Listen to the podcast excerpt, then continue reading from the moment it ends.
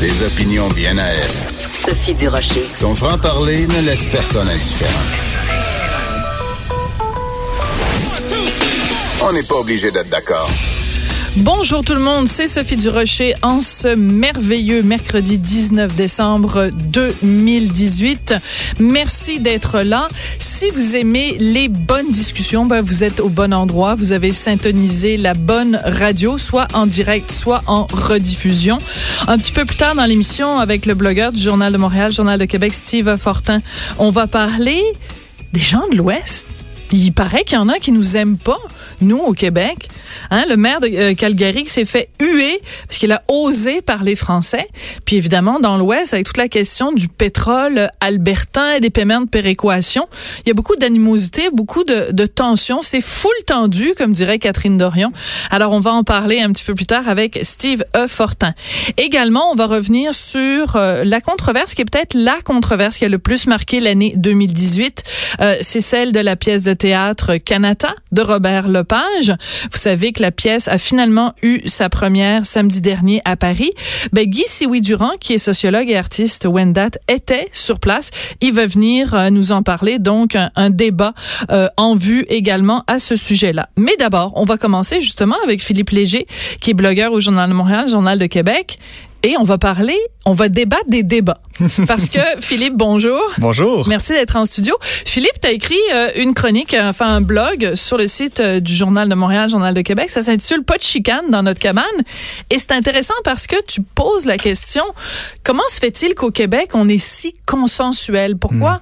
on veut justement pas de chicane dans la cabane? Pourquoi il y a si peu de débats ou quand il y a des débats, ça dérape autant? Alors toi qui, qui regarde ça d'un œil plutôt de, de ou de quelqu'un qui connaît bien le cœur et l'âme des Québécois, c'est quoi ta réponse? Le fils de, du sondeur. le fils du sondeur? Euh, ben moi ma réponse c'est que ma première réflexion a commencé avec le code Québec qui, est écrit- qui a été écrit par mon père et c'était un des sept Jean-Marc traits Léger, là, parce que c'est pas On- tout le on monde qui-. Oui, c'est ça.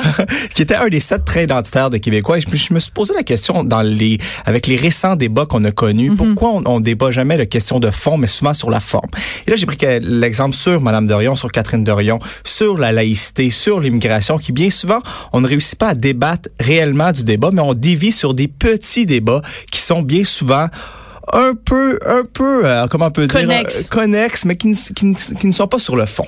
Et la, et la, et- et la conclusion de mon article est de dire que ben, s'il y a une valeur qui transcende les époques, les générations, parce qu'on aime bien souvent parler de générations, et euh, ben c'est la recherche absolue du consensus. Les Québécois n'aiment pas la chicane. Les Québécois veulent le consensus à tout prix, beaucoup plus que dans le reste du Canada, beaucoup plus qu'en France et beaucoup plus qu'en Angleterre. Ah, ça, c'est sûr. Si on compare euh, avec la France, euh, c'est sûr que, par exemple, à différentes émissions de télévision en France, il y a des gens vraiment qui vont tellement s'engueuler, tellement débattre, qu'on a l'impression qu'il y a une des deux parties qui va se lever puis qui va Mhm. lui mettre un point sur la gueule de la, de la personne qui est en face. Mais à la fin de l'émission, euh, ces gens-là vont euh, quitter puis vont aller prendre euh, un, un demi-rouge ou un, un verre de cognac et puis euh, ils, ils vont se réconcilier parce que dans la tradition française, à l'école, c'est ça qu'on apprend. On apprend thèse, antithèse, synthèse, on apprend à débattre. Est-ce que la raison pour laquelle on est si peu dans le débat au Québec, c'est que on n'apprend pas à débattre? Toi, par exemple, Philippe, tu as Moi, j'ai 23 ans. 23 ans. Est-ce que tu considères que euh, euh, au secondaire puis au cégep puis à l'université, on favorise beaucoup cet échange d'idées, le choc des idées? Je pense que tout le parcours scolaire reflète un peu la société québécoise. Oui. C'est, on va, éviter le débat le plus possible. Il faut comprendre un peu les Québécois à ce sujet-là. On, on a vécu beaucoup d'épreuves au Québec dans notre année. On a connu l'abandon de la, de la France. On a connu euh, la culture américaine, l'assimilation britannique. On a connu beaucoup d'hivers qui fait que bien souvent, ben, les Québécois, pour survivre dans le temps, ben, il fallait qu'ils soient tissés serrés. Il fallait que dans leur communauté, ils se tiennent ensemble pour survivre parce que bien souvent, sinon, ben, c'était la disparition. Donc, il faut comprendre les Québécois d'avoir peur de débattre sur bien des sujets. Donc, la peur de débattre cacherait en fait la peur de euh, de de, de se, enfin le, le on associe débat et manque d'unité. Exactement. Alors, s'il faut se tenir les coudes pour survivre, tu le disais, bon, passer à travers l'hiver, passer à travers la, la survie aussi d'un peuple minoritaire dans un océan anglophone, ben on est, on est tous dans le même bateau, donc on doit tous ramer dans le même sens. C'est intéressant. C'est c'est intéressant, mais c'était aussi à la base du, euh, du Code Québec. C'est la recherche absolue du consensus toujours. Les Québécois sont un peuple qui sont exagé- exagé- exagé- Exagérément. consensuels. Et qu'est-ce qu'un débat en fait au Québec? Hein? C'est deux personnes qui ont deux points de vue différents qui vont trouver un terrain d'entente. C'est ça Oui. un débat au Québec. Et c'est particulier, tu sais, vous, vous parlez de l'émission en France, on va prendre des émissions comme On n'est pas couché, on va prendre des émissions qui sont extrêmement euh, corsées. Et quand on regarde au Québec, la seule émission qu'on parle, pas la seule émission, mais une des seules émissions télévisuelles où on parle de débat, on a besoin d'un fou du roi. Je parle bien sûr, tout le monde en parle. On a besoin de quelqu'un pour calmer la tension, mettre le couvert sur la marmite quand ça commence à chauffer, parce que sinon, on, on, on commence à stresser, on commence à dire, ah, comment trouver euh, le, le terrain d'entente dans une discussion? Et à Noël, c'est particulier au Québec de dire, on peut pas parler de politique, on peut pas parler de religion, on peut parler d'immigration durant de Noël, ça va causer de la chicane. Allons, parlons, parlons d'autres choses. C'est particulier au Québec. Oui, et, et c'est décevant parce que moi je pense que euh, ce, ce- cette faculté-là de débattre, c'est ce qui nous fait avancer comme société. Et si on n'est pas capable justement d'échanger des idées ou de façon intelligente, ben on reste euh, pogné toujours au même endroit, puis finalement on finit par tourner en rond. Alors je veux revenir sur sur la chronique que tu as écrite parce qu'il y a certains points où j'étais pas d'accord et j'aimerais qu'on en débatte. Alors à un moment donné, tu dis, euh, on a pris l'habitude de détourner la tête face aux questions déchirantes pour s'obstiner trop souvent sur des inepties. Donc, et les dernières semaines nous l'ont prouvé, code vestimentaire et crucifix. Ben, je trouve au contraire que le code vestimentaire, le crucifix, ce ne sont pas des petits débats, c'est pas des petits détails en bas de la page, c'est au con- ce sont au contraire des questions extrêmement importantes. Et euh, par exemple, le dossier de Catherine Dorion, euh, quand on parle de son t-shirt, c'est un peu réducteur de dire que le, le débat se résume à ça, mais c'est pas anodin. Au contraire, c'est toute une institution et on se questionne collectivement sur comment doivent se comporter à l'Assemblée nationale des gens qu'on a élus. Les électeurs de Tachereau, c'est pas anodin que leur député euh, soit habillé avec un t-shirt euh, les manches roulées là. Ben, je dis pas que c'est anodin. Je dis que par contre que au-delà de la personne, au-delà de l'institution, je pense que euh, Catherine Dorion a livré et même si on, moi je suis pas nécessairement d'accord à porter à avoir aucun code vestimentaire. Par contre, je trouve qu'elle a porté un discours qui était porteur sur notre système économique qui peut nous peser parfois sur des- vies qui sont des fois en solitaire et on a beaucoup beaucoup parlé voire que parlé de son euh, de son chandail. Et il faut dire aussi que les solidaires l'ont cherché. Faut faut faut dire ça Mais également. tu Ce sais sont que- des arc- des- ça a été une opération marketing qui a été bien faite. Ben, non, mais c'est pour ça, c'est qu'ils peuvent pas arriver, les solidaires peuvent pas arriver en, comme l'a fait Manon Massé en disant ouais, vous arrêtez pas de parler de notre linge, nous on voulait parler d'environnement. Ben c'est parce que c'est vous qui avez contacté les journalistes, c'est vous qui avez posé comme des mannequins devant les caméras des photos. Alors tu sais, c'est un petit peu comme de La dire position fictimaire ne tient pas à ce- sur ce sujet-là. Mais ça reste que sur le débat de fond, il y a un discours qui a été fait. C'est la même chose pour moi sur le crucifix. Qu'on garde le crucifix ou pas, c'est une, pour moi, c'est une pacotille sur le, le débat la- de laïcité. C'était, pour moi, c'est un petit débat qui nous ramène à quelque chose d'extrêmement petit, mais il y a quelque chose de beaucoup plus large, qui est la laïcité, qui est de décider si les employés de l'État sont, euh, doivent s'habiller ou ont le droit de porter des signes religieux? C'est un problème beaucoup plus large. Et quand on regarde le, le- la nouvelle au Québec, quand on regarde le débat au Québec, je pense que ça a été 50-50. On a autant parlé du crucifix qu'autant parlé des, des employés de l'État et de leur habillement si c'était de la promotion de leur, de leur religion. Euh, Ben, je, en fait, je suis pas sûre que je suis d'accord avec tes chiffres. Moi, je lis, je lis trois journaux euh, Mm. euh, tous les matins. Euh, Je lis euh, aussi, aussi évidemment les journaux anglophones. Mais euh, je veux dire, je regarde les trois journaux, les trois quotidiens au Québec. Euh, je veux dire, on a, on a beaucoup, beaucoup, beaucoup, beaucoup parlé de laïcité. Euh, c'est c'est pour ça, c'est tu dis, on a beaucoup, on a trop parlé du crucifix et pas assez de parler de laïcité. Ben, je regarde au contraire, les dernières semaines, ça, ça a vraiment occupé beaucoup euh, les chroniqueurs et il y a eu beaucoup de discussions là-dessus. Mais comme pour moi, puis pour moi c'est c'est sur le crucifix il y a quelque chose. C'est je trouve c'est c'est c'est une démonstration que on peut on peut débattre sur des enjeux, mais sur le crucifix, je trouve qu'on a parlé beaucoup beaucoup de ce crucifix-là. Si c'est un objet patrimonial ou si c'était seulement euh, euh, ou euh, pas un objet patrimonial ou c'était euh, un signe religieux ou patrimonial. Euh, Voilà. Et pour moi, ça a été quelque chose de, de tellement petit qu'on a tellement parlé. Et à ce sujet-là, moi, je pense que c'est symptomatique des Québécois. Mais moi, je pense que c'est symptomatique de ta génération parce que peut-être. Non, mais c'est possible parce que bon, tu nous dis tu as 23 ans. Euh, regarde, moi j'en ai 53. Donc 30 ans nous séparent, donc vraiment Mm. une véritable euh, génération. Euh, moi, je suis pas née au Québec, j'ai pas été élevée au Québec, je suis arrivée ici, j'avais 12 ans. Bon, mais pour beaucoup de gens de ma génération, euh, le crucifix, c'est l'omniprésence de la religion. Alors, en, euh, a fortiori, pour quelqu'un, disons, qui a 60 ans ou qui a 70 ans. Alors, le crucifix, c'est pas quelque chose, c'est pas un point de détail. En plus, le crucifix, sachant qu'il a été placé là par Maurice Duplessis, il y a encore plein de gens au Québec qui ont été des contemporains de Duplessis ou euh, dont euh, les, les parents ont été des contemporains de Duplessis. Et c'est un héritage qui est extrêmement lourd à porter. Et euh, c'est pour ça que ça vient chercher quelque chose de très fondamental. Et moi, je pense pas du tout que avoir cette discussion sur le crucifix, c'est quelque chose de superficiel. Rappelle-toi, euh, il y a peut-être pas l'année dernière, mais celle d'avant, puis Hugo va peut-être m'aider, euh, le cas qu'il y avait euh, dans un hôpital à Québec où il y avait un crucifix dans le hall d'entrée euh, de l'hôpital et dans cette et là ça avait créé tout un un, un, un houpla, ça avait créé un énorme débat à Québec. C'était c'était peut-être moins répandu dans le reste de la province où les gens disaient est-ce qu'on doit enlever le, crucifix En fait, il avait été enlevé et beaucoup de radios privées à Québec avaient fait pression euh, pour que le crucifix revienne. Pourquoi? Parce qu'il y a beaucoup de gens au Québec pour qui euh, c'est un attachement à l'identité québécoise. C'est pas anodin. Mhm.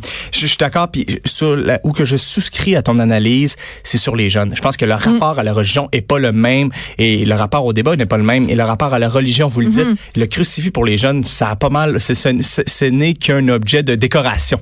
Oui, de la même Mais façon que pour pas- vous, un, un voile islamique, ce n'est qu'un bout de tissu. Ben, pas tout le monde, mais beaucoup de gens de ta génération, pour eux, c'est comme un piercing, c'est comme une casquette, mais c'est parce que vous avez pas été. C'est aussi parce que vous êtes la génération des cours d'éthique et de culture religieuse où on vous a euh, endoctriné pendant dix ans, parce que c'est dix ans dans le processus scolaire où vous êtes exposé à cette propagande-là, où on vous dit tous les symboles se valent, toutes les, les, les pratiques religieuses se valent, où vous entendez quasiment jamais parler d'athéisme, et, euh, et ça, ça vous ça vous met à l'esprit que ben le crucifix c'est comme euh, c'est comme un bout de bois sur le mur, puis ça a pas vraiment de symbolique. Il y a un mais- détachement vers la religion. C'est comme si la C'est religion, c'est sûr que pour les jeunes, la religion euh, ne fait pas partie de sa vie. Il y a un détachement vers euh, le fait religieux parce qu'on ne l'a pas vécu comme une génération plutôt l'a vécu.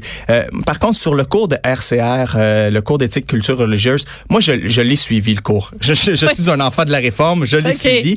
Euh, ce que je peux dire sur ce cours-là, c'est qu'on je, suis d'accord que c'est un cours à saveur idéologique. Je suis d'accord. Par contre, sur quoi où je suis en désaccord, c'est qu'on met beaucoup d'emphase, beaucoup de l'accent sur le cours d'éthique culture religieuse. Par contre, dans le cheminement scolaire, euh, il, y a une petite place. Par contre, je suis d'accord que c'est un, c'est- c'est quelque chose que qu'on apprend que tout est sur le même pied d'égalité, qu'il n'y a pas la culture commune et on souscrit au multiculturalisme canadien dans ce cours-là. Ça, je suis d'accord. Par contre, il faut faire attention pour pas mettre tous nos œufs dans le même panier sur c'est la faute du, du cours d'éthique culture religieuse. Oh non, il y a d'autres facteurs, mais c'est indéniable que euh, les, les gens qui ont été exposés au cours d'éthique et de culture religieuse ont développé un rapport au multiculturalisme, un rapport à la religion euh, qui leur fait interpréter toutes sortes de situations euh, de façon de façon euh, Disons, je pense qu'il y a un manque de regard critique. En fait, essentiellement, moi, ce que moi la raison pour laquelle j'aime pas le cours d'éthique et de culture religieuse, c'est que je considère que j'envoie mon fils à l'école pour lui a- l'apprendre, lui apprendre à développer un esprit critique, un esprit scientifique, un esprit d'analyse, un certain cynisme, un certain détachement, en tout cas de développer sa pensée. Or, un cours d'éthique et de culture de- religieuse t'apprend, ça n'est pas bien de critiquer la religion. Il ne faut pas critiquer la religion. Un des exemples, c'est à un moment donné, il y a une jeune fille qui fait le ramadan. Puis là, t'as une autre petite fille qui lui dit ah qu'est-ce que tu fais? Ah ben là je mange pas de, du, du cou- lever du, du soleil au coucher du soleil. Ah oui, ah ben pourquoi? Ben parce que mon Dieu me le demande. Ben je veux dire, est-ce qu'on peut avoir un regard critique sur le fait qu'un enfant en pleine croissance fait le Ramadan? Non, il ne faut pas le faire parce qu'il faut pas critiquer les religions. Et, euh, et à ce sujet-là, il faut voir aussi que la jeunesse québécoise, la jeunesse dans le monde, parce qu'ils ont les mêmes préoccupations, c'est quelque chose de nouveau. hein.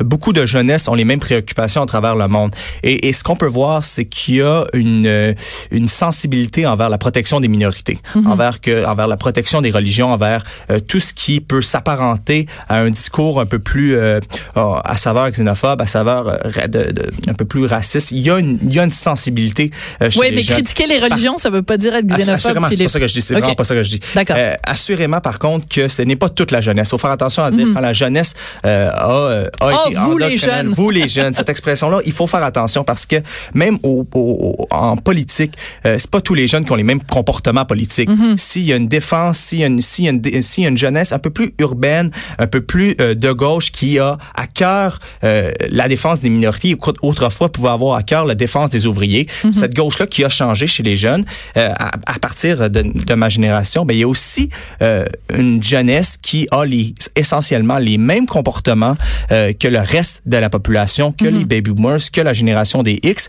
Il faut pas le voir comme un tout, mais il faut le voir comme une jeunesse qui est plus en plus fragmentée parce que s'il y a quelque chose de particulier à la jeunesse, c'est que c'est une génération beaucoup on est une génération beaucoup moins homogène qu'avant. Tout à fait. Si un boomer, il y a euh, 30 ans, avait tous les boomers, même s'ils ont 20 ans de différence, avaient essentiellement les mêmes comportements politiques. Hum. Chez la jeunesse, c'est beaucoup plus fragmenté.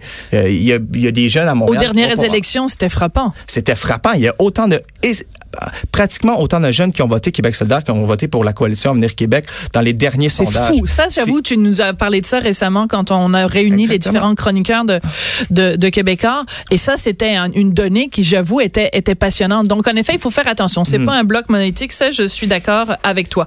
Écoute, à la fin de, de ton article, tu euh, dis, en fait, que les, les médias ont un rôle à jouer. Les médias devraient offrir plus d'espace et de temps d'antenne aux débats posés et civilisés. Écoute, je ne aux peux... émissions de cuisine et de rénovation, plus aux débats posés et civilisés.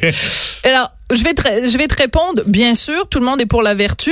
Écoute, j'en ai animé une émission de, de débat à, à ma TV, ça s'appelait Open Télé. Ici? Euh, oui, ben ici, à la radio, c'est exactement ce qu'on fait. Mais il y avait aussi euh, une très bonne émission, ben, Bazo, TV à Télé-Québec, émission qui n'existe plus. Il y avait eu avant, euh, il va y avoir du sport, une émission animée par Marie-France Bazo d'après une idée de... De qui, d'après toi? Richard Martineau. et euh, donc, et, et ces émissions-là n'existent plus. Et donc, je suis tout à fait d'accord avec toi qu'il faudrait que ces émissions-là reviennent. Par contre, je te dirais que en 2018, ce sont les codes d'écoute qui mènent. Et si les Québécois n'ont pas cet appétit pour des émissions de débat et qui préfèrent euh, une émission où on parle de foie de veau et de risotto euh, aux tomates séchées, ben c'est aussi le reflet de, de ce qu'est la société. Exactement, je suis en- entièrement d'accord et je vous renvoie aussi sur les médias sociaux. Si les médias sociaux étaient une promesse que euh, il, a- il y allait avoir un espace plus démocratique à débattre, mais on voit que ben c'est pas ça. On voit que Ben les réseaux sociaux, la réponse c'est que les gens se parlent de plus en plus entre personnes qui ont les mêmes opinions et de moins en moins avec des opinions contraires. C'est une des conséquences et ça améliore pas le débat. Même si la promesse des médias sociaux était ah tout le monde va pouvoir débattre ensemble, on va pouvoir faire face à des nouveaux euh, à des nouvelles idées. Mais la réponse c'est pas ça. La réponse des médias sociaux a été on parle dans des on est dans des chambres à écho. Mais au-delà de ça, tu as tout à fait raison, mais au-delà de ça, c'est que c'est illusoire de toute façon de penser que en 140 car- caractères ou maintenant en 280 que tu puisses exprimer une pensée Absolument. intelligente. Il y a la pensée, la réflexion, le débat, ça prend du temps. Ça prend de l'espace, ça prend, tu vois, c'est pour ça que j'aime Cube Radio parce que on a le temps de parler. Tu sais, là, on vient de faire 18 minutes ensemble, mais si je décidais de buster, pour parler en bon français, puis de passer 25 minutes avec toi, on le ferait. Mhm. Euh, je regarde, par exemple, la diversité d'opinion qu'il peut y avoir euh, au Journal de Québec, euh, Journal de Montréal. Je veux dire, c'est, on, ça prend du temps, ça prend de l'espace, ça prend de la réflexion.